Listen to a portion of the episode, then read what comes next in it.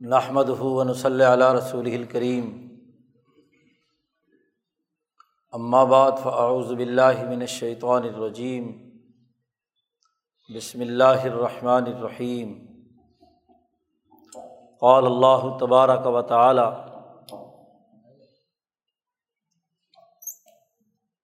وان المساجد للہ فلا تدعوا مع اللہ احدا وقال تعالی ومن ازلم ممن منع مساجد اللہ ان یذکر فی حسم ہو وصعافی خرابہ وقال النبی صلی اللہ علیہ وسلم مم بنا اللہ مسجد بن اللہ لہو بیتن فی الجنہ. وقال النبی صلی اللہ علیہ وسلم، کانت بنو اسرائیل تسوسحم الانبیاء علامہ حلق کا نبی خلف نبی آخر علالہ نبی آبادی سیقون خلفاء فیق سرون وقال نبی صلی اللہ علیہ وسلم لا تزال تو من امتی قو امین الحق لا یزرحم من خالف صدق اللہ مولان العظیم و صدق رسول النبی الکریم۔ معزز دوستوں آج جمعۃ المبارک کا بابرکت دن ہے۔ اور اس دن میں ہم ایک مسجد کی تعمیر نو کے بعد یہاں جمعے کے موقع پر جمع ہے۔ یہ مسجد جو بہت زیادہ گہری ہو گئی تھی، اس کی بھرائی کر کے دوبارہ اس مسجد کو بنایا گیا ہے۔ گویا کہ یہاں جو پانی وانی آ جاتا تھا، وہ اس کا راستہ بند کر دیا گیا اور مسجد کو اونچا کر کے اس کا فرش دوبارہ بنا کر ایک نئی شکل ہمارے سامنے آ گئی۔ اس موقع پر یہ سمجھنا بہت ضروری ہے کہ ہماری اجتماعی زندگی میں مساجد کی کیا اہمیت ہے؟ مسلمانوں کے دین میں دین اسلام میں اجتماعیت اس کے خمیر میں داخل ہے۔ دین اسلام بغیر اجتماعیت کے قائم نہیں رہتا۔ اور اجتماعیت کے لیے ضروری ہے کہ ایک اجتماع گاہ ہو۔ جیسے اجتماعیت کے لیے افراد کی ضرورت ہے کہ وہ جمع ہوں۔ تو ایک ایسی جگہ بھی تو ہونی چاہیے کہ جس جگہ میں آ کر مسلمان اپنی دین کی تعلیم و تربیت اور اپنی اجتماعیت کے قائم کرنے کے لیے ایک مرکز سے وابستہ ہوں، ایک اجتماعیت کا حصہ ہوں۔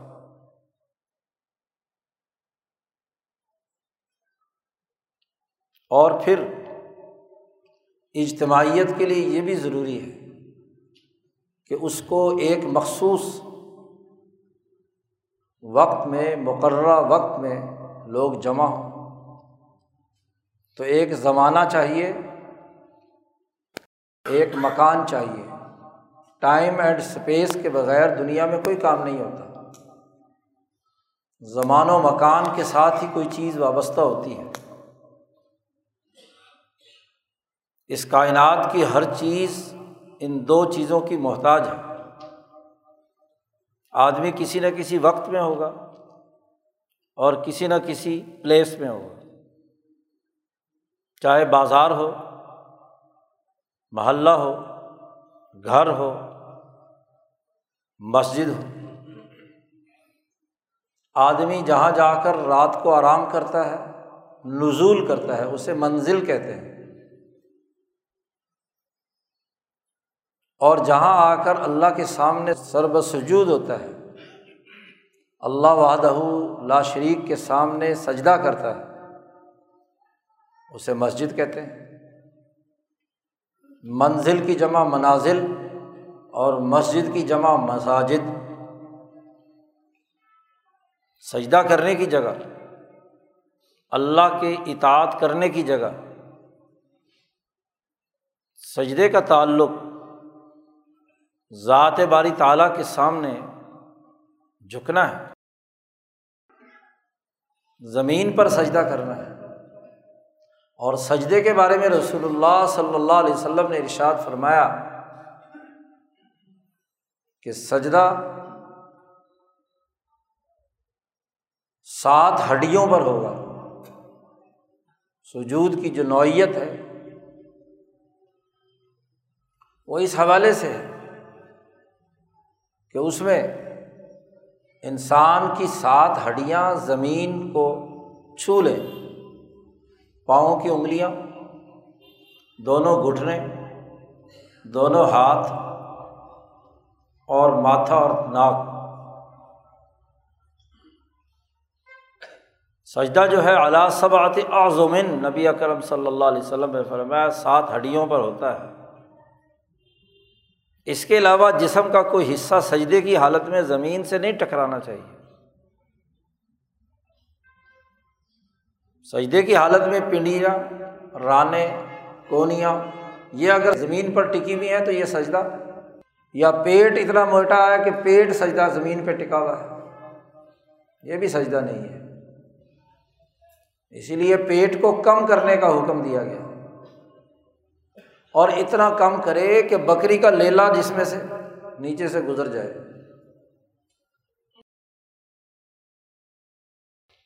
تو مسجد سجدہ گاہ ہے۔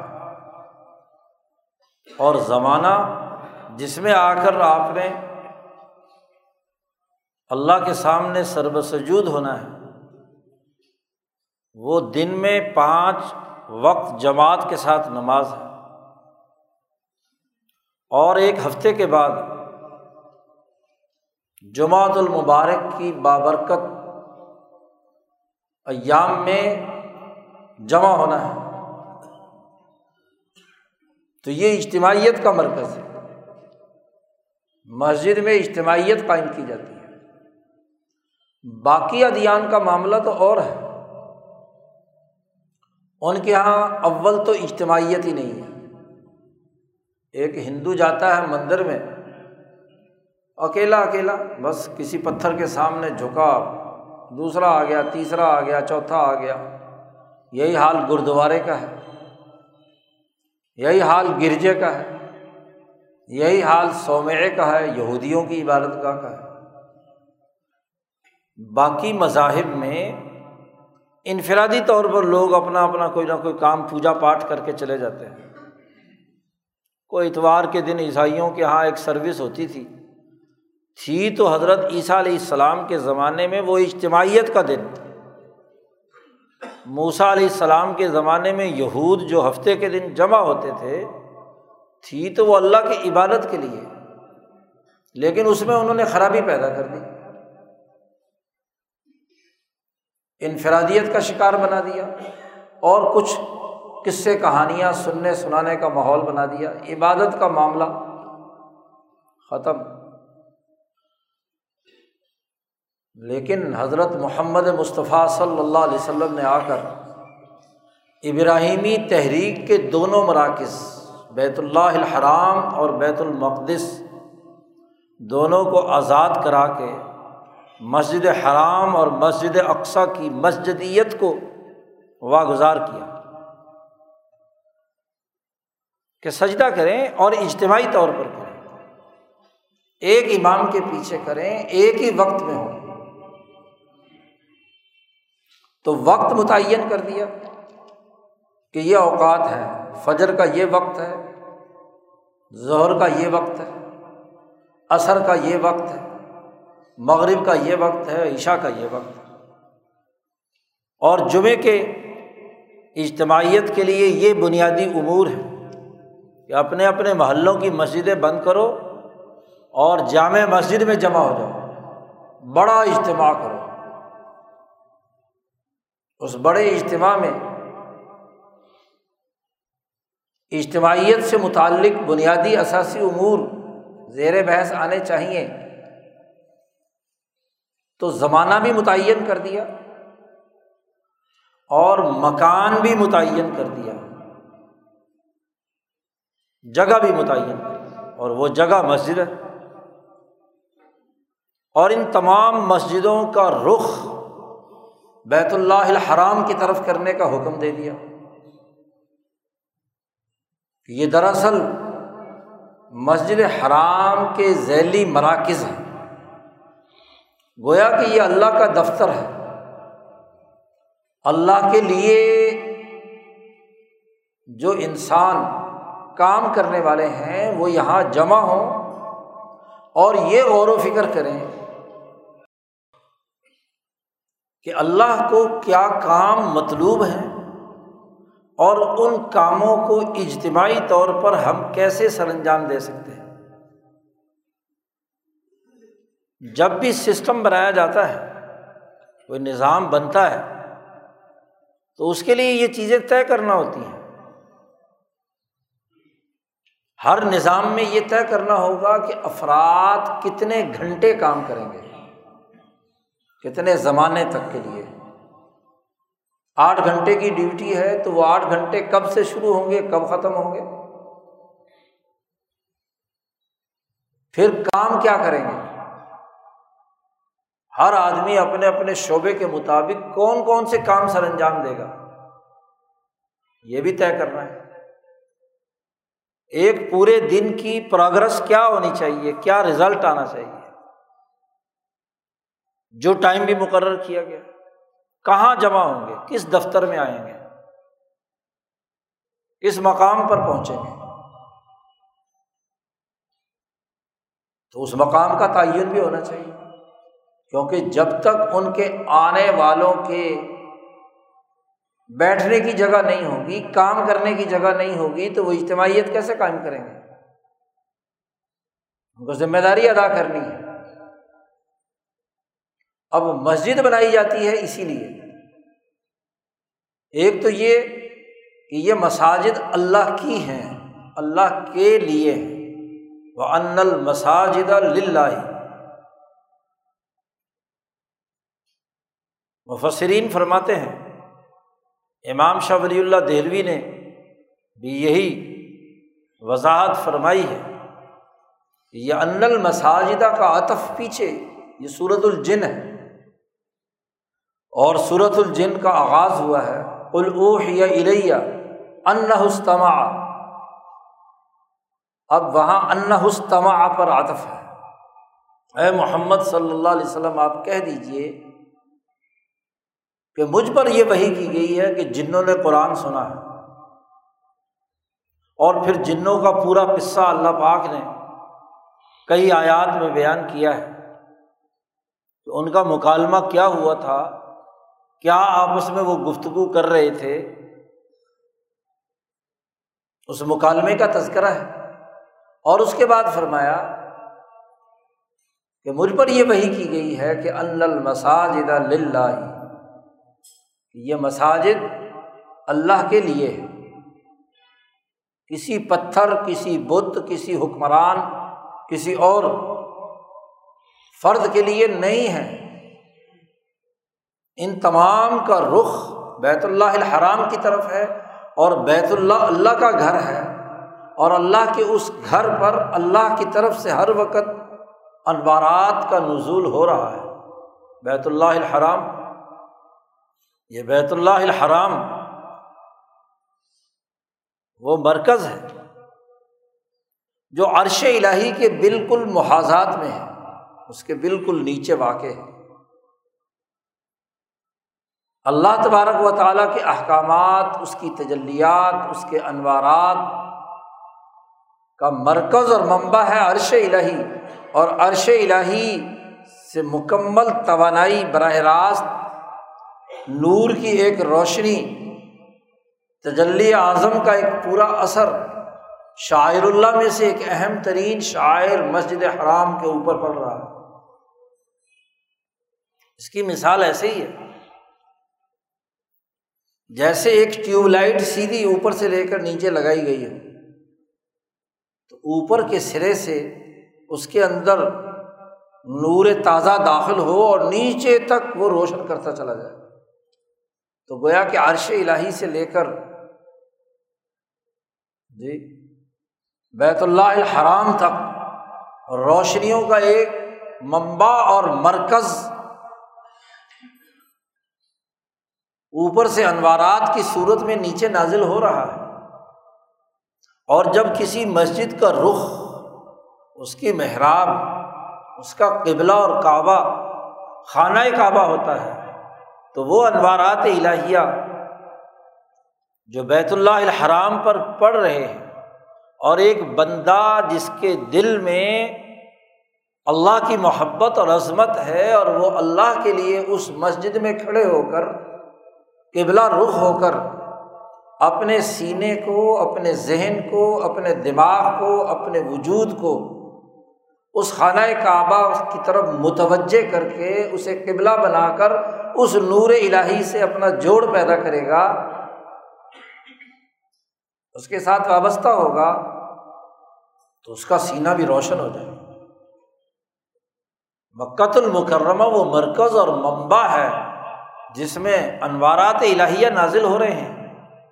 وہ مقدس مقام ہے جہاں اللہ پاک نے انسانوں میں انسانوں کے سردار سید الانبیاء حضرت محمد مصطفیٰ صلی اللہ علیہ وسلم کو پیدا کیا اور آپ اپنی زندگی کے تریپن سال یہ انسانوں کا جو نور ہے، نور الانبیاء ہے، نبی الانبیاء ہے، یہ تریپن سال جس مقام پر موجود رہے، وہ انوارات سے منور ہے۔ ان کے سینے پر قرآن کا نور نازل ہوا۔ خود نور ہے اور جب نور نازل ہوا تو نور نالا نور ہو گیا، روشنی اور جہاں کھڑے ہوئے ہیں حرم کے اندر، وہاں اس حرم میں انوارات کا نزول ہو رہا ہے۔ وہ لما کام عبد اللہ یہ کام عبد اللہ کون ہے؟ اللہ کا بندہ کون ہے یہ؟ حضرت محمد مصطفیٰ صلی اللہ علیہ وسلم۔ جن کہتے ہیں، فرشتے کہتے ہیں کہ جب اللہ کا بندہ اس حرم کعبہ کے صحن میں مسجد حرام میں کھڑے ہو کر اللہ کی عبادت کرتا ہے قوم عبد اللہ ید اللہ کو پکارتا ہے۔ تو یہ ساری شیطانی قوتیں کادو یقون علیہ لبادا یہ ٹھٹ ٹھٹ انسانوں کے، شیطانوں کے مشرقین مکہ کے جمع ہو جاتے تھے۔ اور آپ صلی اللہ علیہ وسلم کو اس توجہ سے جو اللہ کی طرف کی جا رہی ہے، اس سے روکنے کی کوشش کرتے تھے۔ نور اللہ بے افواہ اپنے منہ سے اللہ کے نور کو بجھانے کی کوشش کرتے تھے۔ لیکن اللہ نے کہا اللہ تبارک و تعالیٰ جو ہے وہ متم نوری ہی، وہ اپنے نور کو کامل اور مکمل کر کے چھوڑے گا، اس کی حکومت قائم کر کے چھوڑے گا۔ اتمم تو علیکم نعمتی و رضیت الحکم الاسلام دینا۔ اتمام نعمت کر کے چھوڑے گا۔ کام کو مکمل کرے گا۔ اور اہتمام نعمت کیا ہے کہ چار چیزوں کا نور ضرور جمع ہو جائے گا۔ جی خانہ کعبہ کا نور، مسجد حرام، خود محمد مصطفیٰ صلی اللہ علیہ وسلم نور، آپ کی نورانیت نماز کا نور، اور پھر نماز میں تلاوت قرآن حکیم کا نور۔ امام شاہ ولی اللہ فرماتے ہیں کہ چار شاعر، چار تجلیات ہیں، چار انوارات ہیں۔ اب مسجد حرام کا نور تو ابراہیم کے علیہ السلام کے زمانے سے چلا آ رہا تھا۔ لیکن ان مکے کے مشرقوں نے اس نور کو مٹانے کے لیے تین سو ساٹھ بت لا کر خانہ کعبہ میں رکھ دیا، گندا کر دیا اسے۔ گدلا دیا۔ طواف کرتے تھے تو لبیک اللہ لبیک، لا شریک اللہ کا لبیک کہہ کر استثنا کرتے تھے اللہ شریک تم لکھو وما ملک۔ اضافہ کر دیا تحریر پیدا کر دی۔ کہ ویسے تو اللہ کا کوئی شریک نہیں ہے، لیکن اللہ جسے اپنا شریک کرنا چاہے، شریک کر سکتا ہے۔ تو انہوں نے اس لبیک کے نور کو گدلا کر دیا اللہ شریکن تم لکھو وما ملک کا جملہ کہہ کر نور کو خراب کر دیا۔ مسجد کا نور خراب کر دیا۔ اسماعیل علیہ السلام پر جو اللہ کی طرف سے انوارات پر مبنی صحیفے نازل ہوئے تھے، ابراہیم علیہ السلام پر نازل ہوئے تھے، ان کتابوں کو مس کر دیا۔ ان کا مطلب بدل دیا۔ اس نور کو کیا ہے خراب کر دیا۔ نماز کا جو طریقہ حضرت ابراہیم اور اسماعیل علیہ السلام نے مکہ میں جاری کیا تھا، تو اس نماز کے طریقے کو بھی کیا ہے، غلط بنا دیا۔ وما کانا صلاح تو ہم البئی تھی اللہ مقام و تس دیا ان مکے والوں کی نماز تو صرف یہ رہے گی کہ تالیاں پیٹنا، سیٹیاں بجانا۔ سیٹیاں بجانے لگے۔ اور اس کے اندر کیا ہے؟ شور شرابہ بچانے لگے، یہ ان کی نماز رہ گئی۔ تو نماز کا نور بھی خراب کر دیا جو ابراہیم علیہ السلام سے چلی آ رہی تھی، حج کا نور بھی خراب کر دیا اور خود بیت اللہ کا نور بھی خراب کر دیا۔ جی۔ اب ان تینوں کے نور کو مکمل کرنے کے لیے جس نے کام کیا وہ امام الانبیاء حضرت محمد مصطفیٰ صلی اللہ علیہ وسلم کا نور ہے۔ نور نبوی ہے۔ آپ کے نور نے آ کر بیت اللہ الحرام میں کی نورانیت کو جنہوں نے گدلا کیا تھا، ان کو راستے سے ہٹایا، تین سو ساٹھ بتوں سے اسے پاک کر دیا۔ تو اس کا نور صاف شفاف ہو کر دوبارہ اپنے جوبن پر آ گیا۔ جتنے بھی حجابات اور رکاوٹیں تھیں وہ توڑ دی جی۔ اسی طرح نبی اکرم صلی اللہ علیہ وسلم کی قلبی توجہ اور روحانیت اور نورانیت نے آ کر نماز جو صرف سیٹیاں بجانے کا نام رہ گئی تھی، جو تالی پیٹنے کا نام رہ گئی تھی، اس نماز کو منظم کر دیا۔ کہ ان پانچ اوقات میں اس طریقۂ کار کے مطابق نماز پڑھنی ہے۔ سجدہ ایسے کرنا ہے رقو ایسے کرنا ہے، قیام ایسے کرنا ہے۔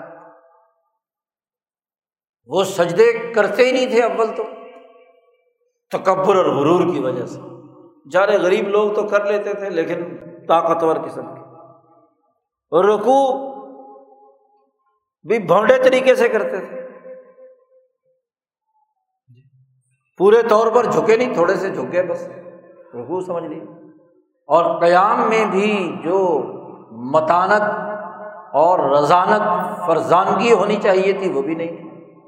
تو آپ صلی اللہ علیہ وسلم نے قیام، قعود رکو سجود تمام کے طریقے بیان کرتے، کر کے نماز کا نور مکمل کر دیا، تکمیل کر دی اس کی وہ صحف ابراہیم اور اسماعیل جو مرور زمانہ سے ان مکے کے مشرقوں نے ان میں تحریفات کر کے کچھ باتیں قبول کر لی اور کچھ چھوڑ صحیفہ ابراہیمی میں تو سب سے پہلی بات یہ تھی۔ الطلما حرم علیکم ربکم۔ سب سے پہلے کیا بات تھی؟ اللہ تشریق اللہ کے ساتھ کوئی شریک نہیں ٹھہرانا۔ انہوں نے صحیفے کی یہ پہلی بات ہی بدل دی۔ بندوں کو قتل نہیں کرنا۔ انہوں نے اپنی زندہ بچیاں مارنا شروع کر دی، درگور کرنا شروع کر دی، قتل انسانیت کا ارتقاب کم نہیں تولنا، کم نہیں ناپنا۔ انہوں نے وہی کام شروع کر دیا۔ معاہدات کی پاسداری کرنی ہے انہوں نے معاہدات توڑنے شروع کر دیے۔ تو ابراہیمی تعلیم کے رغم انہوں نے کام شروع کر دیا ابراہیم علیہ السلام نے کہا تھا کہ حج ہوگا ایسے کہ خانہ کعبہ کے طواف کے ساتھ منا اور عرفات جانا ہے، پھر مزدلفہ آنا ہے، پھر منا آنا ہے اور پھر طواف کرنا ہے۔ انہوں نے کہا کہ جی ہم تو قریشی لوگ ہیں، ابراہیم کی اولاد میں سے ہیں، لہٰذا ہمیں عرفات جانے کی کیا ضرورت ہے؟ غریب لوگ جو گناہ گار ہیں، زیادہ وہ جائیں، ہم تو پاک پوتر لوگ ہیں۔ ہاں جی ابراہیم کی اولاد میں سے ہیں۔ ہماری چودراہٹ کا تقاضا یہ ہے کہ ہم میلے ٹھیلے کے لیے مینا میں ہی جم کر بیٹھ جائیں۔ عرفات نہیں جاتے تھے۔ تو رسول اللہ صلی اللہ علیہ وسلم نے حج کے جس نور میں ان کے تکبر نے گندگی پیدا کر دی تھی، خرابی پیدا کر دی تھی، اس کو توڑتے ہوئے اللہ نے کہا افیز ہو وہاں تک جاؤ جہاں افاظ الناس، جہاں تک لوگ جاتے ہیں۔ عوام کا مجمع جاتا ہے، عرفات کے میدان میں جانا ہے۔ اور خود نبی کرم صلی اللہ علیہ وسلم سے بڑھ کر کون انسان ہوگا؟ آپ بھی عرفات پہنچے۔ جی۔ تو حج کا پورا طریقہ، روزے کا پورا طریقہ، زکوٰۃ کا طریقہ کار۔ مال لوٹنے کا نظام بنا لیا۔ ابراہیم علیہ السلام کی تعلیمات میں تو یہ تھا کہ یتیموں، مسکینوں، غریبوں کی ضرورت کو پورا کرنے کے لیے تمہیں صدقات و خیرات کرنی ہے۔ اس کے بجائے انہوں نے کیا کیا؟ مسکینوں کے کھانے ہی چھیننے شروع کر دیے۔ ظلم، جبر تام المسکین پر ابھارنے کے بجائے مسکین کا کھانا ہی ہڑپ کر جاتے۔ خرابی پیدا کر دی۔ جس کو اللہ نے کہا بلا یحز والا تعامل مسکین ذبح کرنے کا اللہ نے حکم دیا تھا کہ جانور ذبح کرو اور اللہ کے نام پر ذبح کرو۔ اور وہ زبیحہ انسانیت کے لیے، غریبوں کے لیے، بھوکوں کے لیے ہوگا، نہ کہ خود کھانے پینے اور عیاشی کے لیے ہوگا۔ انہوں نے کہا ہاں اگر اللہ کے نام پر ذبح کرنا پڑے گا تو اللہ کے بندوں کو کھلانا پڑے گا، یتیموں کو دینا پڑے گا۔ خود تو نہیں کھا سکتے پھر۔ اس لیے انہوں نے کہا کہ اللہ کے بجائے یہ جو بت ہے، اس کے نام پہ کر دو، تاکہ اپنے کھابے چلتے رہیں، غریبوں کو نہ دینا پڑے۔ جی کون سا اس پتھر کے بت نے مانگنا ہے کہ لو، میرا حصہ لاؤ، گوشت کا تحریک پیدا کر دی۔ زبیحہ غیر اللہ کے لیے بنا دیا۔ تو نبی کرم صلی اللہ علیہ وسلم نے زبیحہ کا پورا طریقہ بیان کر کے کہا کہ اللہ کے علاوہ کسی اور کے لیے ذبح نہیں کیا جا سکتا۔ صرف اللہ کے نام پر ذبح کیا۔ تو اعلان کر دیا کہ مساجد اللہ کی ہیں۔ ان المساجد اللہ رسول اللہ صلی اللہ علیہ وسلم سے کہا جا رہا ہے، آپ کہہ دیجیے کہ مجھ پر وہی ہوئی ہے کہ مسجدوں کی جو مرکزیت اور اجتماعیت ہے، یہ اللہ کے لیے ہے۔ فلاں تدروم اللہ احدہ مسجد میں اللہ کے علاوہ کسی اور کی حکمرانی نہیں ہوگی۔ کسی پتھر کی، کسی بت کی، کسی فرعون کی، کسی نمرود کی، کسی ظالم حکمران کی، کسی ابو جہل کی حکمرانی نہیں ہوگی۔ وہ حکمرانی جس کا بھونڈا ترین طریقہ یہ تھا کہ لمبا کاما عبد اللہ، جب اللہ کا بندہ حرم میں کھڑا ہو کر اللہ کی عبادت کر رہا ہے، تو یہ ایسے کمینہ صفت لوگ ہیں کہ رسول اللہ صلی اللہ علیہ وسلم سجدے میں گئے تو انہوں نے ایک اوجڑی اٹھا کر رسول اللہ صلی اللہ علیہ وسلم کے پشت پر رکھ دی۔ ایسے بد وقت کہ صرف اللہ کے سامنے جھکتے ہیں تو اس کے رد عمل میں رسول اللہ صلی اللہ علیہ وسلم کے ہاں جی پشت پر، سر پر ایک اوج رکھ دیا۔ بہاری شریف میں روایت آتی ہے، حضرت عبداللہ بن مسعود رضی اللہ تعالیٰ عنہ۔ فرماتے ہیں آپ صلی اللہ علیہ وسلم کے خادم تھے عبداللہ ابن مسعود۔ ان کا لقب ہے، صاحب النعلینی والوسادہ۔ حضور اقدس صلی اللہ علیہ وسلم پر ایمان لانے والے پانچویں صحابی ہیں۔ پہلے ابو بکر صدیق، خدیجۃ القبرا اور حضرت علی اور ایک اور صحابی درمیان میں پانچویں صحابی ہیں عبداللہ ابن مسعود رضی اللہ تعالیٰ۔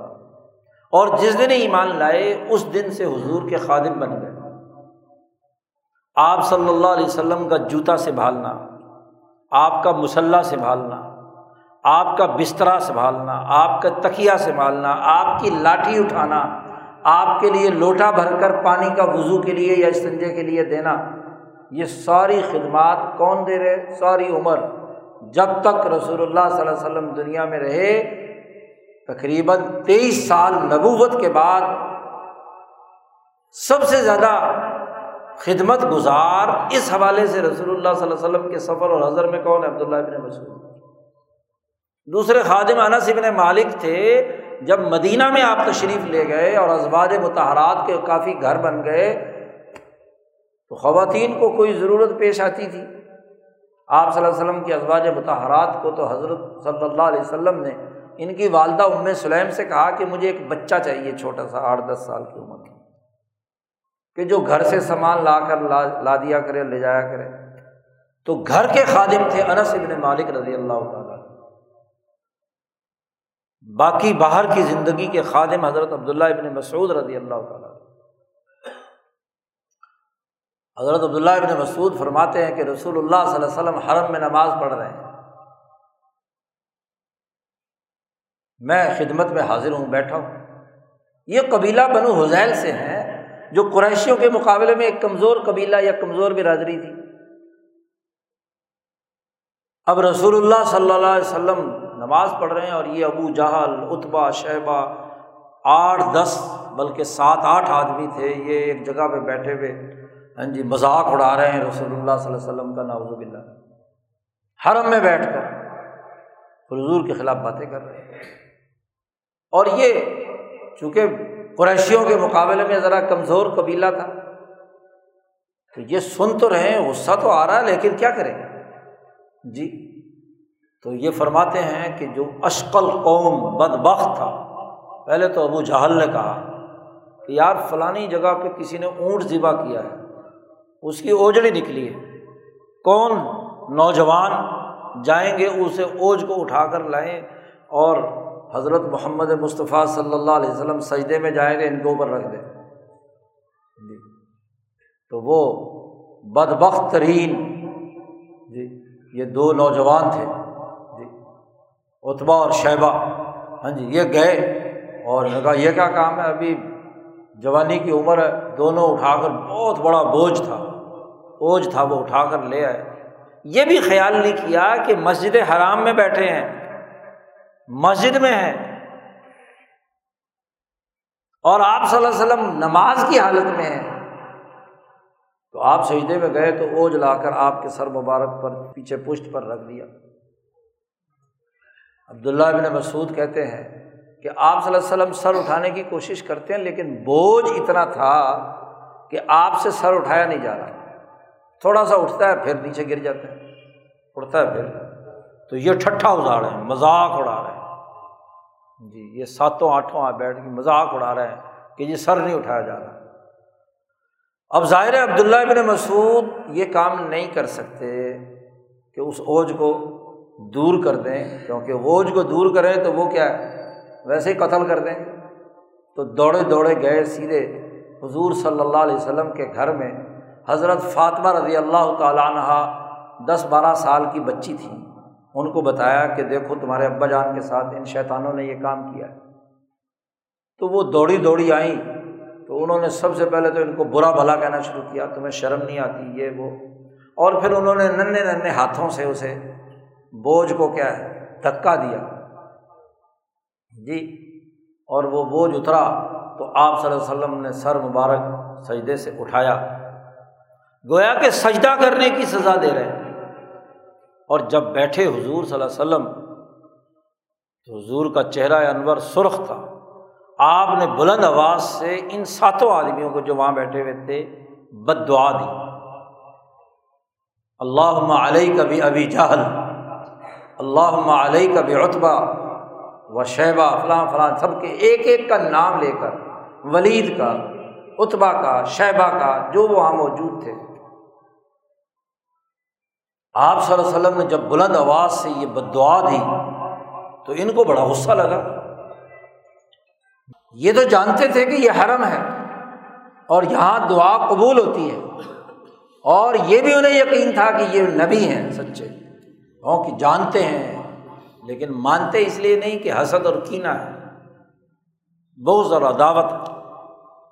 جی انہوں نے کہا کہ آپ نے حرم میں یہ دعا کی ہے۔ ہمارے خلاف جی۔ لیکن یہ تل ملاتے رہے۔ حضور صلی اللہ علیہ وسلم نے بد دعا دی۔ عبداللہ ابن مسعود کہتے ہیں کہ میری ان آنکھوں نے دیکھا کہ یہ ساتوں بندے جن کا نام لے کر حضور نے بد دعا کی تھی، بدر میں قتل ہو کر ان کے ٹکڑے بکھرے ہوئے تھے۔ ان میں سے کوئی نہیں بچا۔ براہ راست حضور اللہ صلی اللہ علیہ وسلم کی توہین کی۔ تو آپ دیکھیے آپ صلی اللہ علیہ وسلم نے وہ نور مکمل کیا۔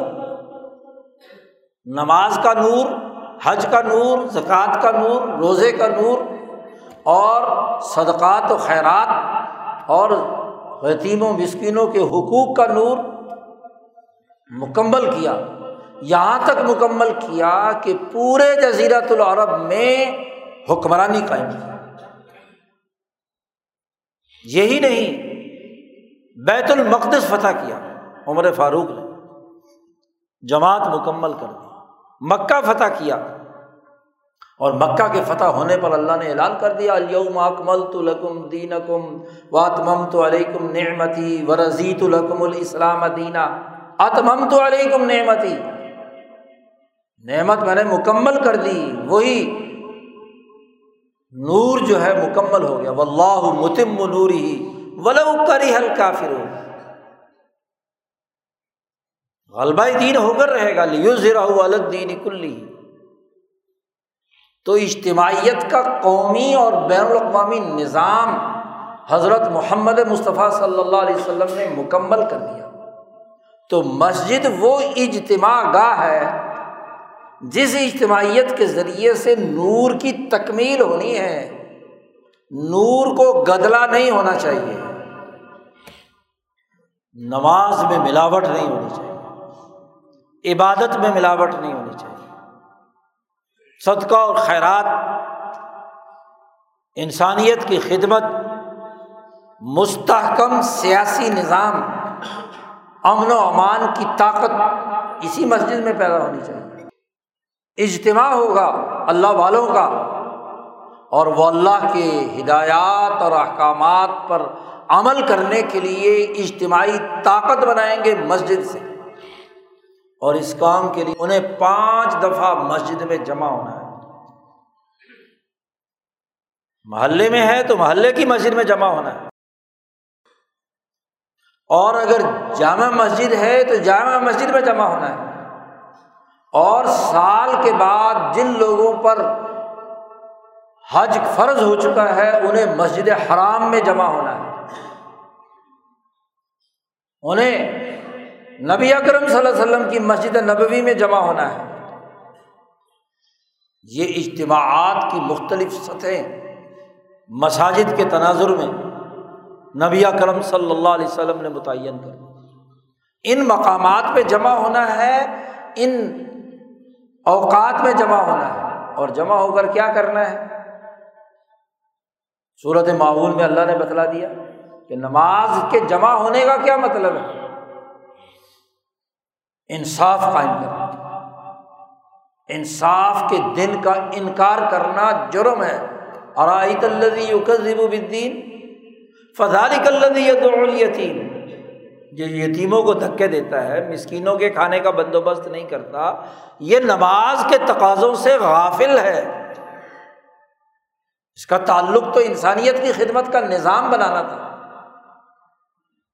قوم کو ترقی دینا تھا۔ قوم کو قومی حوالے سے بھی اور بین الاقوامی حوالے سے بھی غالب کرنا ہے۔ اجتماعیت کے غلبے کے لیے کردار ادا کرنا ہے۔ انفرادی خواہشات اور مفادات کو ختم کرنا ہے۔ اور ان تمام باتوں کی تعلیم و تربیت کا مرکز ہے مسجد۔ جو نبی اکرم صلی اللہ علیہ وسلم نے کیے حتیٰ کہ یہ مسجد اللہ کے لیے بنی ہے، اللہ کے لیے سارے کام ہوں گے۔ خواہ نماز پڑھنے کا کام ہو یا جہاد کے لیے لشکر تیار کرنا ہو یا انسانوں اور غریبوں پر خرچ کرنے کے لیے مال اور زکوٰۃ جمع کرنے کا۔ مقام ہو،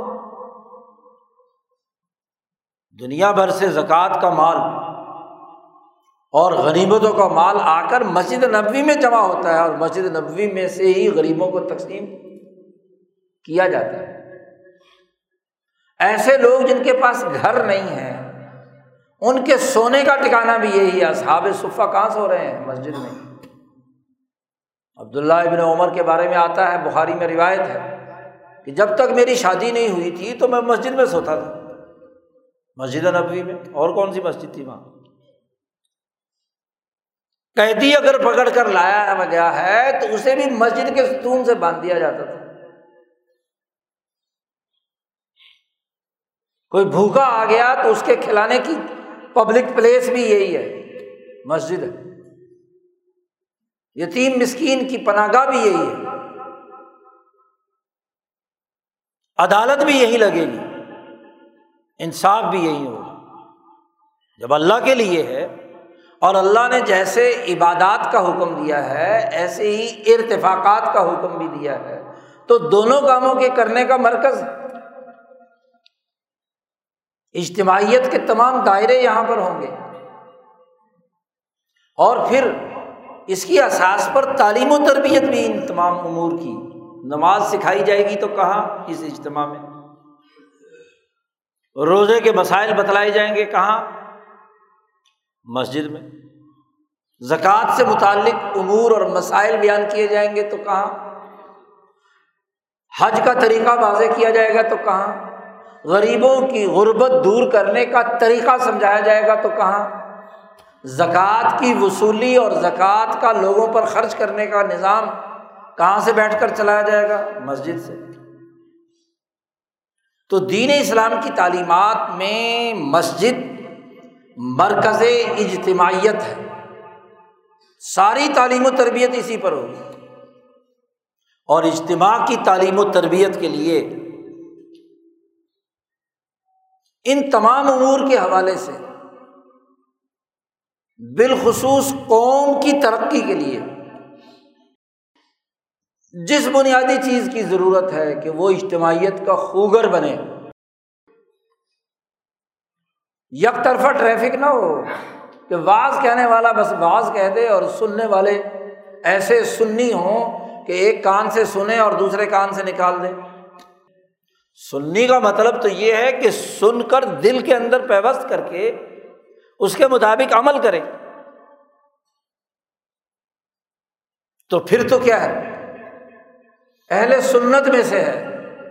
اور اگر سن کر ایک کان سے دوسرے کان سے نکال دے، اس پر عمل نہ کرے، جو تقسیم کر دے چیزوں کو۔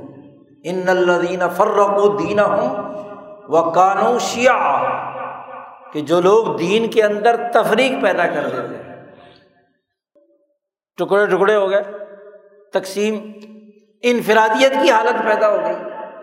اب پوری جماعت صحابہ بشمول آئمہ اہل بیت سارے کے سارے نمونہ اور معیار ہیں۔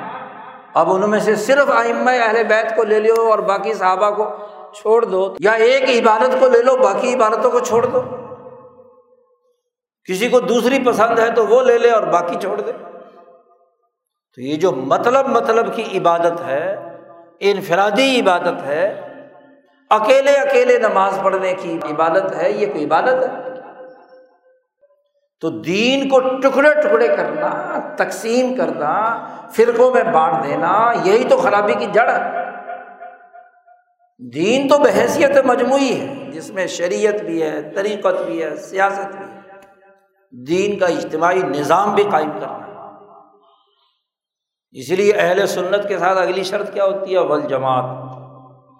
سنت اس وقت تک مکمل نہیں ہوگی جب تک کہ جماعت صحابہ کی اجتماعیت پیش نظر ہو۔ دونوں آپس میں ملیں گی تو وہ کیا ہے؟ سچی اجتماعیت ہے۔ ماں آنا علیہ ہی وہ اصحابی، جو رسول اللہ صلی اللہ علیہ وسلم نے فرمایا کہ جس پر میں اور میرے صحابہ کی اجتماعیت ہے۔ تو یہ اجتماعیت قائم کرنا یہ لازمی اور ضروری ہے۔ کسی قوم کی قومی اور بین الاقوامی اجتماعیت کیسے قائم ہوتی ہے؟ اس پر تفصیل سے ہم گزشتہ پچھلے پانچ چھ جمعوں سے گفتگو کرتے چلے آ رہے ہیں۔ جو لوگ ہمارا خطبہ سن رہے ہیں جمعے کا، ڈیڑھ ڈیڑھ دو دو گھنٹے کا، انہیں پتہ ہے کہ ہم اس اجتماعیت کے بنیادی اسٹیپس بیان کرتے چلے آ رہے ہیں۔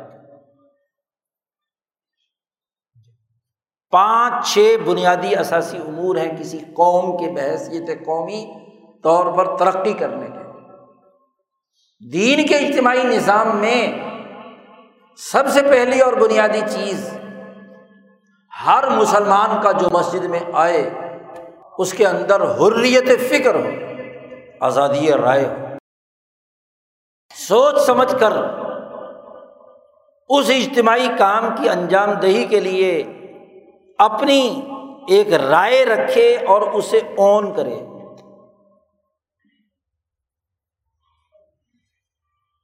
اس کو اپنی پراپرٹی سمجھے۔ حتیٰ کہ نماز بھی اگر آپ اپنی پراپرٹی نہیں سمجھتے، اس لیے کہ استاد کے ڈر سے پڑھ رہے ہیں، نہ پڑھا تو ڈنڈا لگے گا۔ ابا اماں کے ڈر سے پڑھ رہے ہیں۔ جی۔ کہ ابا جان پٹائی کریں گے، اس لیے نماز چلو، جو دو رکاتے پڑھ لو۔ یا امام صاحب نماز اس لیے پڑھا رہے ہیں کہ مسجد کی کمیٹی کے لوگ بڑے سخت ہیں۔ ایک منٹ بھی اوپر ہو جائے تو وہ کلاس لیتے ہیں۔ ویسے باہر پھرتے رہیں گے۔ مسجد میں آ کے ان کا کیا روب ہوگا؟ امام پر کہ سوئی سوئی پہ چڑھے تو امام مسلح پہ چڑھنا چاہیے۔ جی بے انسان ہے۔ بندہ ہے امام بھی، کوئی آ ایک آدھ منٹ آگے پیچھے ہو بھی جائے تو پھر کیا ہے؟ لیکن نمازیوں کا روب اور دبدبا بیچارے کی ملازمت تنخواہ نہیں ملے گی اگر وہ نما وقت پہ نماز نہیں پڑھائے گا۔ جی۔ تو ہر آدمی نماز اپنی حریت فکر کی بنیاد پر کہ ایک انسان پر فریضہ ہے اللہ کا، محض تقلید کی بنیاد پر۔ نہیں۔ روزہ رکھے اللہ کے لیے، نہ کہ کسی بندے کے لیے۔ زکوٰۃ ادا کرے تو اللہ کے لیے، حج کرے تو اللہ کے لیے۔ اجتماعی نظام کے باقی امور جس میں رسول اللہ صلی اللہ علیہ وسلم نے کوئی نماز کے طریقے کی طرح کوئی طریقہ متعین نہیں کیا، تو اس میں تو آپ کی رائے کا بڑا عمل دخل ہے نا۔ مسجد والوں نے مشورہ کیا کہ جی مسجد جو ہے اونچی ہونی چاہیے، تو مشاورت سے فیصلہ ہوا ہے نا۔ تبھی تو لوگوں نے چندہ دیا اور مسجد اونچی کر دی۔ اجتماعیت کے مشورے سے ہی سارے کام ہونے ہیں۔ آزادیاں یہ رائے، حریت فکر۔ اس حریت فکر کی بات اگلا مرحلہ، اور وہ بھی مسجد میں ہی ہوگا، مشاورت۔ تو ان کے مشورے کا مقام بھی کیا ہے؟ امرحم شورا بین مسلمانوں کے معاملات مشورے سے طے ہوں گے اور شورا کا اجلاس کہاں ہوگا؟ مسجد میں ہوگا۔ حریت رائے بھی جو کسی کے تابے نہیں ہے، اور مشورہ بھی، وہ بھی یہی ہے۔ اس مشورے پر عمل درآمد کے لیے، اس مشورے کے نتیجے میں جو حکم طے ہوا ہے، جو فیصلہ ہوا ہے، ایک فیصلے تک پہنچنا ضروری ہے۔ مشورہ ہوتا رہے اور فیصلہ کچھ بھی نہ ہو، بغیر فیصلے کے مشورہ ختم ہو جائے، تو وہ مشورہ ہوتا ہے کوئی۔ وہ تو پانی میں مدانی ہوتی ہے۔ بلوتے رہو، مکھن نکلتا ہے۔ بھائی، مشورے کے نتیجے میں ساری آرا اکٹھی ہو کر ایک فیصلے کی صورت میں سامنے آئے۔ اور جب فیصلے کی صورت میں آ جائے فیدا اعظم تھا فتح وکل اللہ شاور ہم فی العمر رسول اللہ صلی اللہ علیہ وسلم سے کہا جا رہا، آپ ان سے مشورہ کیجیے اور جب مشورہ مکمل ہو کر عزم میں ڈھل جائے، حکم اور فیصلہ بن جائے، تو فتح وکل اللہ اب اللہ پر بھروسہ۔ غزبۂ عہد کے موقع پر رسول اللہ نے صلی اللہ علیہ وسلم نے مسجد میں ہی تو مشورہ کیا تھا۔ فیصلہ ہو گیا کہ باہر جنگ لڑ رہی آپ صلی اللہ علیہ وسلم ہتھیار پہن کر آئے تو بعض صحابہ نے کہا کہ جی آپ اپنی رائے کے مطابق عہد کے بجائے اندر ہی کیا ہے، لڑائی لڑ لو۔ نبی جب ہتھیار پہن لیتا ہے، جب عزم ہو گیا، فیصلہ ہو گیا، تو اب فیصلے کو بدلنا نہیں ہے۔ جو قومیں فیصلہ بدلتی ہیں وہ کبھی کامیاب نہیں ہو سکتی حکومت نے فیصلہ کیا کہ فلانی جماعت کل عدم ہے۔ دو دن کے بعد کہا جی جماعت کل موجود ہے۔ یہ تماشا ہو سکتا ہے۔ جی دنیا کی کوئی قوم نہیں کرتی۔ جو ڈسیزن کر لیا، اس پر عمل درآمد کیا جائے گا۔ آزادی رائے کے بعد بامانہ مشاورت اور ایک صحیح اور حتمی فیصلہ، حکم، قانون، ضابطہ، آئین، دستور۔ اور جب آئین، دستور، فیصلہ یا عزم ہو گیا، تو اس پر عمل درآمد کی اتھارٹی کا ہونا ضروری ہے۔ فیصلہ تو کر لیا۔ اس فیصلے پہ عمل درآمد کون کرے گا؟ یہ تو نہیں ہے کہ سارے کے سارے لوگ انفرادی طور پر اتھارٹی بن جائے۔ اتھارٹی تو ایک بندہ ہی ہوگا، یا ایک ٹیم ہوگی۔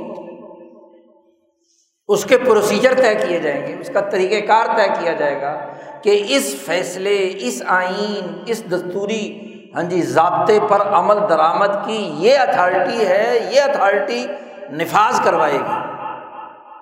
رسول اللہ صلی اللہ علیہ وسلم نے مسجد میں یہ بات بھی سکھائی۔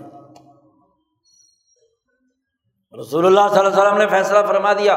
اتنا بڑا لشکر تیار کرو جو تبوک کے لیے جائے گا، ادھر پیسر کی طرف جائے گا۔ اور اس کا سربراہ، اس کی اتھارٹی، اس کا سب سلار اسامہ ابن زید ابن حارثہ ہو۔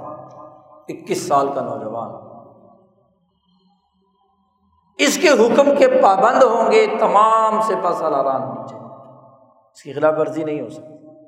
رسول اللہ صلی اللہ علیہ وسلم نے مدینے میں زکوٰۃ وصول کرنے کے لیے اتھارٹی بنائی اور اتھارٹی کا سربراہ مقرر کر دیا عمر فاروق رضی اللہ تعالیٰ جو ریونیو کلیکٹر ہو تم۔ جی۔ بندہ کرے گا نا۔ ایسے بغیر کسی اتھارٹی کے ہر آدمی چندہ مانگنے نکل جائے۔ تو ہر کام کرنے کے لیے ایک اتھارٹی بنانی پڑتی۔ ہے اور پھر وہ بہت ساری اتھارٹیز ملا کر ایک حکومتی ڈھانچہ حکومتی نظام کا قائم ہونا ضروری ہے۔ یہ چار پانچ باتیں ہم پچھلے جمعوں میں وضاحت کے ساتھ قرآن و حدیث کی روشنی میں واضح کر چکے ہیں۔ اب ایک اہم ترین مرحلہ جو مسجد کی اجتماعیت تھی جہاں آزادی رائے دی جائے گی، جہاں بامامنا مشاورت ہوگی، جہاں کسی فیصلے تک پہنچنا ہوگا اور جہاں سے اتھارٹی مقرر ہوگی۔ تو اہم ترین کام قوموں کی تربیت کے لیے مسجد کا عوامی نگرانی کا نظام۔ مسجد ہی نگرانی کرے گی کہ کیا کوئی حکم اپنی روح کے مطابق جن مقاصد متعینہ کے لیے وہ فیصلہ کیا گیا تھا، وہ ہو گیا ہے کہ نہیں؟ جس اتھارٹی کو بنایا گیا ہے، اس اتھارٹی نے کام صحیح کیا ہے اور اس کی اطاعت عوام نے بھی صحیح کی ہے۔ عوام کی نگرانی کا مرکز بھی مسجد ہوگی اور عوام کو بھی جمع کیا جائے گا کہ حکمران کی نگرانی کریں گے تو عوامی نگرانی کا مرکز بھی مسجد بنا دی گئی۔ یہ مسجد جب اللہ کے لیے ہے، اللہ کے علاوہ کسی کے لیے نہیں ہے۔ کسی کو اس کے ساتھ شریک، یہاں اس کو کسی اور کو پکارا نہیں جائے گا۔ تو اب اللہ کے احکامات میں سے ایک اہم حکم اللہ کے فیصلوں پر عمل درآمد کے کاموں کی نگرانی۔ اس نگرانی کا دفتر بھی کیا ہے؟ مسجد ہے۔ نگرانی کا نظام بھی اسی کے ساتھ وابستہ ہے۔ اس نگرانی کی تفصیلات کیا ہیں؟ اور اس کے دلائل قرآن و سنت سے کیا ہیں؟ ان شاء اللہ اگلے جمعے میں گفتگو کریں گے۔ یہاں تو تمہاری ابھی مسجد نئی نہیں بنی ہے۔ تو مسجد کے تناظر میں ہم نے یہاں پر گفتگو کی ہے تمہارے ذہنوں کی مناسبت سے۔ باقی اگلے جمعے میں اس کی تفصیلات بیان کی جائیں گی۔ کہ عوامی نگرانی کے نظام کے بنیادی اثاثی امور دین اسلام میں انسانی تربیت کے لیے کیا ہے؟ کیا حکم قرآن حکیم نے دیا ہے؟ کیا حکم جو ہے وہ نبی کرم صلی اللہ علیہ وسلم نے دیا ہے؟ کیا جماعت صحابہ ابو بکر صدیق، عمر فاروق، عثمان غنی، علی المرتضیٰ، امام حسن، حضرت امیر معاویہ رضی اللہ تعالیٰ عنہ یہ چھ صحابہ نے نبی اکرم صلی اللہ علیہ وسلم کی صحبت سے سیکھ کر عوامی نگرانی کا نظام کیا بنایا؟ اور اس کے بعد خلفائے بنو امیہ، خلفائے بنو عباس، خلفائے عثمان، مسلمانوں کی جب تک دنیا میں حکومت قائم رہی تو عوامی نگرانی کا نظام کتنا فعال اور کیسا تاریخی کردار ادا کرنے والا تھا۔ اور جب سے یہ انگریز سامراج تم پر مسلط ہوا ہے۔ پچھلے دو ڈھائی سو سالوں سے انہوں نے مسجد کے اس اجتماعی کردار کو مسق کر کے رکھ دیا۔ انگریز سامراج نے ہندوستان پر تسلط حاصل کیا تو مسجدوں کو محدود کر دیا۔ صرف نماز پڑھنا اور نماز بھی صرف اور صرف ایسے طریقے سے پڑھنا کہ اس میں کسی بھی قسم کی حریت فکر پیدا نہ ہو، کوئی بامانہ مشاورت نہ ہو، کوئی کسی فیصلے تک پہنچنے کا عمل نہ ہو، ہر مسجد اپنا اپنا راگ الاپے، اپنے اپنے فرقے واریت کی کہانی سنے، سنائے اور لوگوں کو بانٹے رکھے۔ مسجد میں جتنے لوگ آئیں، ان میں یا تو برادری کے اختلاف، یا نسلی اختلاف، یا مذہبی اختلاف ان میں فرقہ واریت پیدا کوئی جی آمین بل جہر کہے گا، کوئی جی آمین آہستہ سے کہے گا، کوئی جی رفا دین کرے گا، کوئی نہیں کرے گا، کوئی صلاحت و سلام پڑھے گا، کوئی نہیں پڑھے گا۔ جھگڑے کھڑے کر دیے، انتشار پیدا کر دیا اور پھر مسجد والوں پر پابندی لگا دی کہ سیاست پر بات نہیں کرنی تو۔ بڑے بڑے صوفی نیک، نمازی، حاجی تصویرات گھمانے والے ہاں جی خطیب کو روکتے ہیں کہ مولوی صاحب سیاسی باتیں نہ کرو۔ کیا باتیں کرو جی پھر؟ پورا دین ہی سیاسی ہے۔ امبیا کا طریقہ کار ہی سیاست کا رہا ہے۔ کانت بنو اسرائیل تسوسم الانبیاء، بنی اسرائیل کی سیاست امبیا کرتے تھے۔ تو جو امبیا والا کام ہے وہ نہ کرو۔ مسجد کے وضو خانے پہ لکھا ہوتا ہے، یہاں سیاسی باتیں کرنا منع ہے۔ ہاں دنیا بھر کی فیشن کی باتیں کر لو۔ بازار میں کون سی چیز آئی ہے، بکنے والی ہے، کیسی بک رہی ہے، اس پر باتیں کر لو۔ سرخی پاؤڈر پر باتیں کر لو۔ لوٹ گھسوٹ پر باتیں کر لو۔ سیاست پہ باتیں مت کرو تو دو تین سو سال میں مسجد کا اصل کردار ختم کر کے رکھ دیا۔ جس مسجد کے بارے میں اللہ نے کہا تھا کہ منع مساجد اللہ کا نفی حس وسافی خرابی مسجد حرام تو ابراہیم علیہ السلام کے زمانے سے چلی آ رہی تھی، اس مسجد سے روکنے اور فساد مچانے کا مرکز بن گئی تھی۔ تبھی تو رسول اللہ صلی اللہ علیہ وسلم کی بےست ہوئی۔ بیت المقدس تو حضرت یعقوب علیہ السلام کے زمانے سے چلا آ رہا ہے۔ مسجد اقسا یہودیوں اور عیسائیوں نے اس مسجد کا کردار محدود کر دیا۔ پوپ کے ذاتی اختیارات کا مرکز بن گیا۔ اور جب مسجد عوامی نگرانی کی نہیں رہی، تو یا چودھریوں کی مسجد ہوتی ہے اور اگر کسی جگہ پر امام طاقتور ہے جی تو پھر امام کی ہوتی ہے۔ وہ جو چاہے مرضی مسجد میں کرے، باقی کسی کو کرنے کی اجازت نہیں ہوتی۔ کسی برادری کی ہے تو برادری کا قبضہ انجمن تاجران کے قبضے میں ہے تو امام بھی اس کا غلام ہے۔ وہ سچی بات نہیں کہہ سکتے۔ تو لاہور میں ایک سیٹ عابد ہوتا تھا، مر گیا۔ بڑی سوسائٹیاں بنائی۔ سوسائٹی میں ایک مسجد تھے۔ وہ ہمارا ایک ساتھی تھا، مولوی، اس کو وہاں انہوں نے امام رکھ لیا۔ اس نے سود کے خلاف تقریر کر دی۔ سیٹھ صاحب بیٹھے ہوئے تھے اگلی صف میں۔ جمعہ پڑھا کر امام صاحب فارغ ہوئے تو سیٹھ صاحب نے بلایا۔ بوریا بسترا اٹھاؤ اور نکل جاؤ یہاں سے تمہارا کیا کام ہے؟ سود کے خلاف باتیں کر رہے ہیں۔ نمازیں پڑھایا کرو اور سیدھے سادھے مسئلے بتایا کرو۔ ہمارے خلاف تقریریں کرتے ہو ہماری مسجد کے ممبر پر۔ مسجد اس کی جاگیر ہے۔ اس کا مطلب مسجد آزاد نہیں ہے نا۔ آپ سود خوری کے خلاف بات نہیں کر سکتے۔ وہ تاجر جو لوٹنے والے، کم تولنے والے بدیانتی کرنے والے ان کے خلاف بات نہیں کر سکتے۔ اس اے سی ڈی سی اور جج کے خلاف بات نہیں کر سکتے۔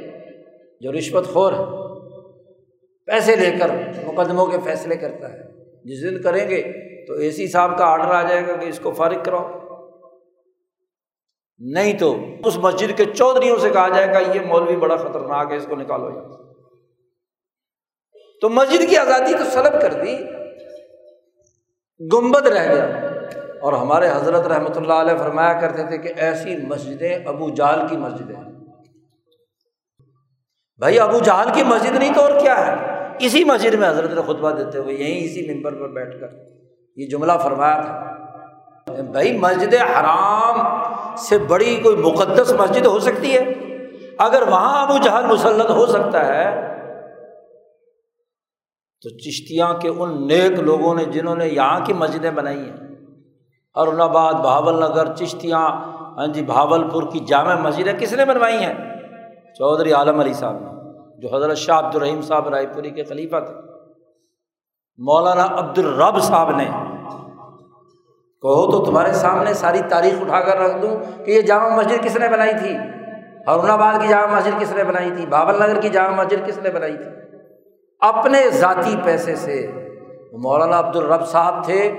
تحصیلدار ہرون آباد کے چھتری دھوپ کے اندر کھڑے ہو کر اپنے سامنے مسجد بنوائی، سڑکیں بنوائی، درخت لگوائے، انسانیت کی خدمت کے کام کیے۔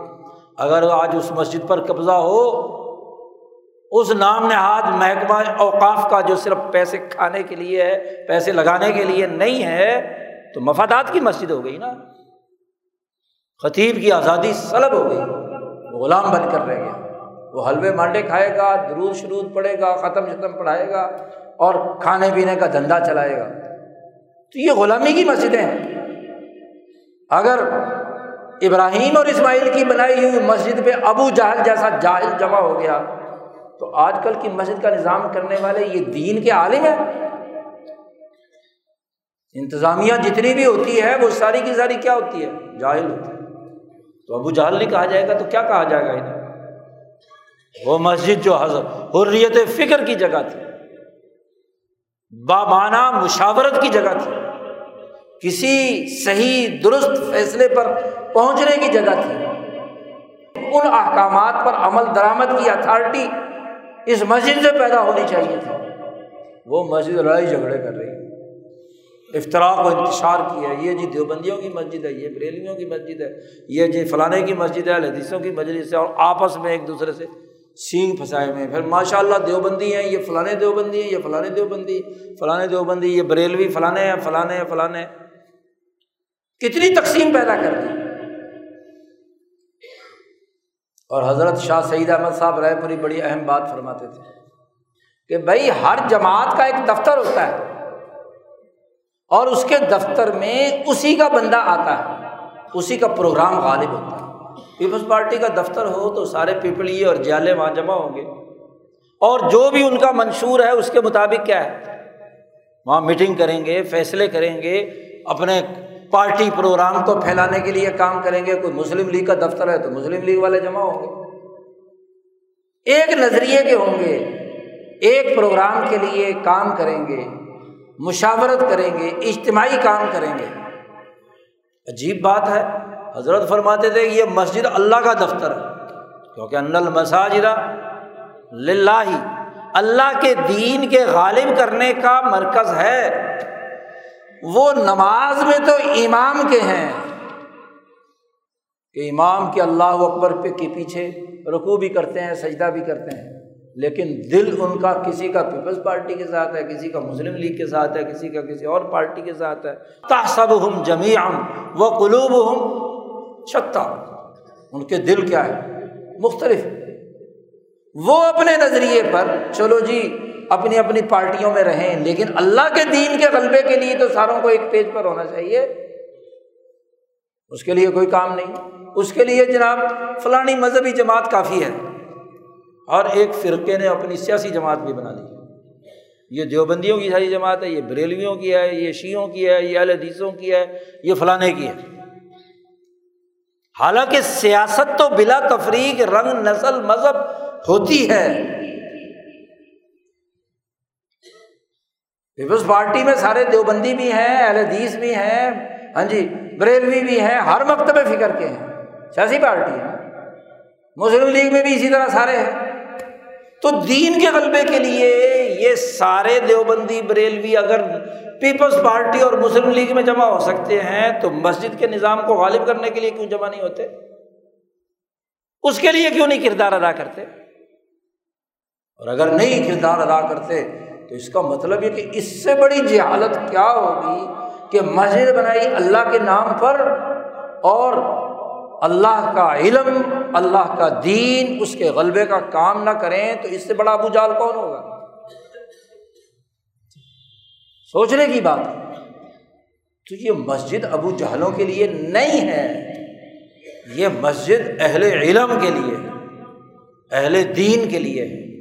اہل ایمان و یقین کے لیے ہے۔ انسانیت کے لیے کام کرنے کا مرکز ہے۔ انسانیت کے لیے اسے ایک کردار ادا کرنا ہے۔ اس لیے مسجد کے لوگوں کے بارے میں اللہ نے کہا کن تم خیرہ امت اخرجت لناسی کہ تم سب سے بہترین امت ہو اور انسانیت کے لیے کام کرو گے۔ یہ تمہاری ذمہ داری ہے۔ تمہارا کردار تو یہ اور اگر انسانیت کا کردار ادا کرنے کے بجائے فرقوں کا کردار ادا کرے، نسلوں کا کردار ادا کرے، تو وہ کردار مسجد کی اجتماعیت سے بہت دور جانے والا ہے۔ اور یہ خرابی انگریز سامراج کے زمانے سے پیدا ہوئی۔ ورنہ مسلمانوں کے غلبے کے زمانے میں جمعے کا یہ اجتماع ایک جگہ پر ہوتا تھا۔ اور اس جمعے کے اجتماع کے لیے بھی لازمی شرط تھی کہ وہ شہر کا جو سرکاری افسر اور حکمران ہے، وہ جمعے کی نماز پڑھائے گا تاکہ کسی کو جھگڑے کی بات ہی نہ ہو۔ آج ہر محلے کی مسجد جامع مسجد ہے۔ کچھ تھوڑے سے یہاں بیٹھے ہوئے ہیں، کچھ وہاں بیٹھے ہوئے ہیں، کچھ وہاں بیٹھے ہوئے ہیں۔ اجتماعی طاقت کیا بنی؟ مسلمانوں کی تو اجتماعی طاقت بننی تھی۔ پورے شہر کے مسلمان اگر ایک بہت بڑے مرکز اور جامع مسجد میں جمع ہوں اور اگر آپ نے مسجد ہی اتنی چھوٹی سی بنائی ہے، نام اس کا جامع مسجد رکھ دیا ہے، تو وہ جامع تو نہیں ہے۔ بڑھاؤ، بڑی ایسی مسجد بناؤ کہ چشتیاں کے سارے مسلمان ایک جگہ پر جمع ہوں۔ اور یہاں کا اے سی، ڈی سی بیچارہ نماز پڑھائے، بیچارہ کیسے پڑھائے گا؟ اسے تو خود پڑھنی نہیں آتی۔ اس نے دین سیکھا۔ وہ اس ظلم کے سسٹم کا نمائندہ تو ہے۔ اسلام کی تعلیم، تربیت اس نے حاصل نہیں کی۔ اس کا اس امتحان سے کوئی امتحان ہی نہیں ہوا۔ جی۔ اور علماء بھی ان کی اس دینی تعلیم و تربیت کے لیے آواز نہیں اٹھاتے۔ کیوں؟ آواز اٹھا کر اگر اے سی صاحب جمعہ پڑھانے آئیں گے تو پھر مولویوں کی جو تو ختم ہو جائے گی۔ فرقہ واریت کا جو ڈگڈگی بجائی جا رہی وہ بھی ختم ہو جائے گی۔ جی۔ تو بات یہ ہے، دین نے اس نگرانی کے نظام کے لیے امام اعظم امام عنیفا نے فرمایا کہ جمعہ شہر میں ایک جگہ ہوگا، شہر میں ہوگا اور اس شہر میں امام پڑھائے گا، امام سے مراد حکمران وہ امامت کرائے گا۔ یا امام حکمران نے جسے امامت کے لیے مقرر کیا ہے، وہ جمعہ پڑھائے گا، اس کے علاوہ کوئی نہیں پڑھا سکتا۔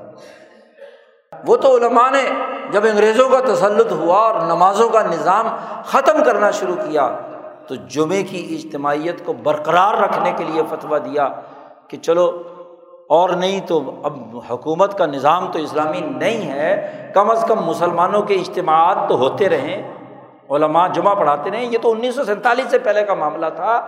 جب ہندوستان متحدہ تھا اور جب اسلام کی حکومت نہیں تھی جب آپ نے اسلامی جمہوریہ پاکستان بنا لیا، تو اب بھی غلامی کے دور کا نظام اسی طرح برقرار رہے گا۔ اب تو آپ کی مسجد کی اجتماعیت آپ کے سسٹم کے ساتھ جڑی ہوئی ہونی چاہیے۔ تاکہ وہ جو شہر کا حاکم ہے، جمعے کے دن جب یہاں آئے جمعہ پڑھانے کے لیے، تو اس کا احتساب کیا جا سکے کہ بھائی پچھلے ہفتے میں تم نے کون کون سی جاتیاں کی ہیں؟ جی سوال و جواب ہو اس سے۔ جی عوام کھڑے ہو کر پوچھیں۔ اگر عمر فاروق سے پوچھ سکتے ہیں کہ تمہارے جسم پہ دو چادریں کیوں آئی ہیں؟ اور ہم تمہارا خطبہ نہیں سنیں گے جب تک کہ تم اس کا جواب نہیں دو گے۔ تو یہاں کے اے سی ڈی سی وزیر اعظم صدر بیچارے کس باپ کی مولی ہیں کہ ان کا احتساب نہیں ہو سکتا؟ جمعے کا نظام ہی اس لیے بنایا ہے کہ عوام حکمران کا احتساب کریں اور حکمران عوام پر نظر رکھے کہ کون کون اس حکومت اور دین کے غلبے کے اس نظام کے لیے مسجد میں حاضر ہوا ہے؟ کس نے میرے پیچھے جمعہ پڑھا اور کون خفیہ طور پر کیا ہے؟ ادھر ادھر یہ تسلمن کم لبازا کون کھسک گیا ہے یہاں سے؟ کون میرے واز میں بیٹھا ہے اور کون اس واز کو سنے بغیر کھسک گیا؟ صورت نور میں اللہ نے یہی بات تو فرمائی ہے۔ کہ جب تمہیں کسی امر جامع کے لیے بلایا جائے تو حکمران کی، امیر کی اجازت کے بغیر نہیں کھسک سکتے۔ اور اگر کھسکو گے تو اللہ الزین تسلم جو چپکے سے کھسک جاتے ہیں، اللہ جانتا ہے۔ جی۔ تو حکمران کو بھی نگرانی کا نظام بنانا ہے۔ کہ عوام میں سے کون کون ہیں جو سرکاری صحیح سچے فیصلہ کیے ہوئے حکم کی خلاف ورزی کر رہا ہے اور کون کون ہے جس نے عمل درآمد کیا ہے؟ اور عوام کو حکمران کا احتساب کرنا ہے، دونوں ایک دوسرے کا احتساب کریں گے تو اجتماعی نظام مضبوط ہوگا یا نہیں؟ اس کے لیے تو مسجد تھی۔ تو مسجد کا یہ اجتماعی کردار فلاں کی گھاٹ اتار دیا۔ انگریز سامراج نے آج فرقوں کی مسجد ہو گئی، محلوں کے اندر اجتماعیت بٹ گئی، انفرادیت کا شکار ہو گئی، برادری ازم غالب آ گیا، پارٹیوں کے مفادات اور مافیاز وجود میں آ گئے، تو دین کی مغلوبیت کا یہ نتیجہ ہے۔ دین غالب ہو تو اس طرح کی کوئی حرکتیں نہیں ہو سکتی۔ تو مسجد کو صرف تعمیر کر دینا کافی نہیں ہے۔ مسجد کو ان اصولوں پر آباد کرنا یہ مسجد کی اجتماعیت کا تقاضا ہے۔ اللہ تعالیٰ ہمیں مسجدوں کا احترام کرنے اور دین کے اس مکمل نظام کو سمجھنے اور سمجھانے کی توفیق عطا فرمائے۔ وہ آخر داوانہ الحمد للہ رب العالمین۔